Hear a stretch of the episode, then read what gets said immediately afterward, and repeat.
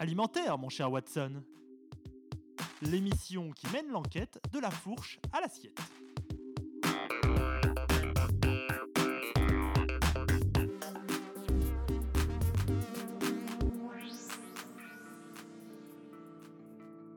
Bonjour et très belle année 2019 à tous.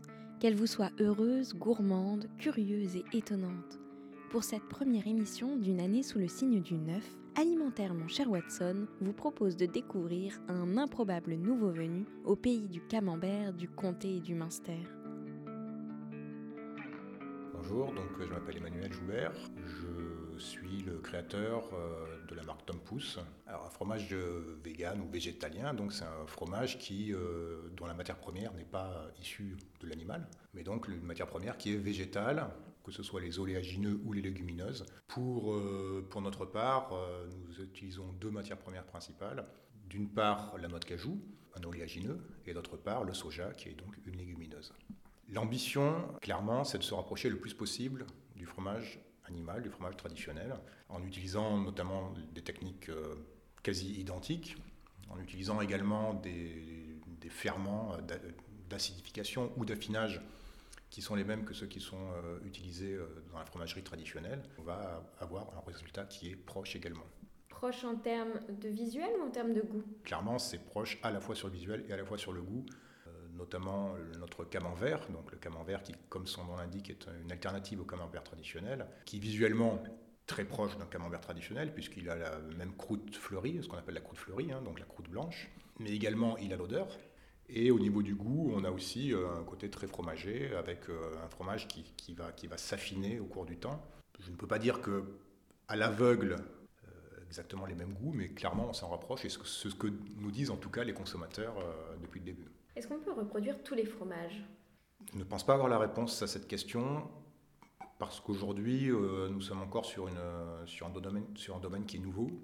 Euh, il ne faut pas oublier que le fromage traditionnel, euh, ce sont des siècles, voire des, même des millénaires de pratique et, et d'expérience. le fromage végétal, deux à trois décennies, je dirais, devrait pouvoir à terme réussir à faire à peu près toutes les sortes de fromages. J'ai un petit peu regardé les, fromages véganes industriels. Très souvent, il y a une liste longue comme le bras d'ingrédients.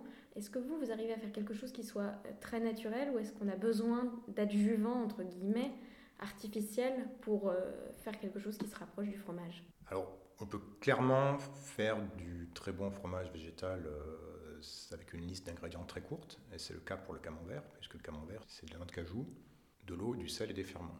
Donc c'est exactement la même liste d'ingrédients que sur un camembert traditionnel, si ce n'est qu'on remplace le lait de vache par de la noix de cajou.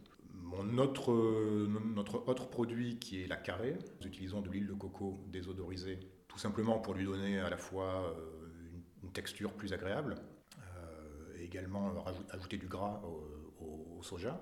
Par contre, ce que nous n'utilisons pas, ce sont des additifs plus style épaississant, euh, issus d'algues ou d'un point de vue nutritionnel, euh, nous sommes très proches du fromage traditionnel. Nous sommes sur euh, des valeurs énergétiques qui sont très très proches. Non, nous ne sommes pas sur des produits plus gras, par contre nous ne sommes pas sur des produits forcément moins gras, parce que le but, une fois de plus, c'est pas forcément de proposer un produit plus diététique. Euh, non, c'est un produit dont l'objectif principal est de retrouver la même notion de plaisir que sur le fromage traditionnel. Et au niveau euh, environnemental, euh, d'où viennent les noix de cajou ou autres produits que vous mettez dans, vos fromages? Alors les noix de cajou sont effectivement importées, soit le Vietnam, soit l'Inde. le soja, lui, est français, du sud-ouest.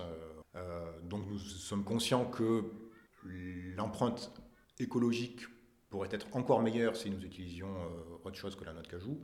Cela étant dit, nous avons demandé à des instituts indépendants de faire des analyses d'empreintes environnementale qui compare nos produits avec les produits traditionnels. D'un point de vue écologique, on est sur une empreinte beaucoup plus faible que sur du lait euh, de vache euh, de Normandie.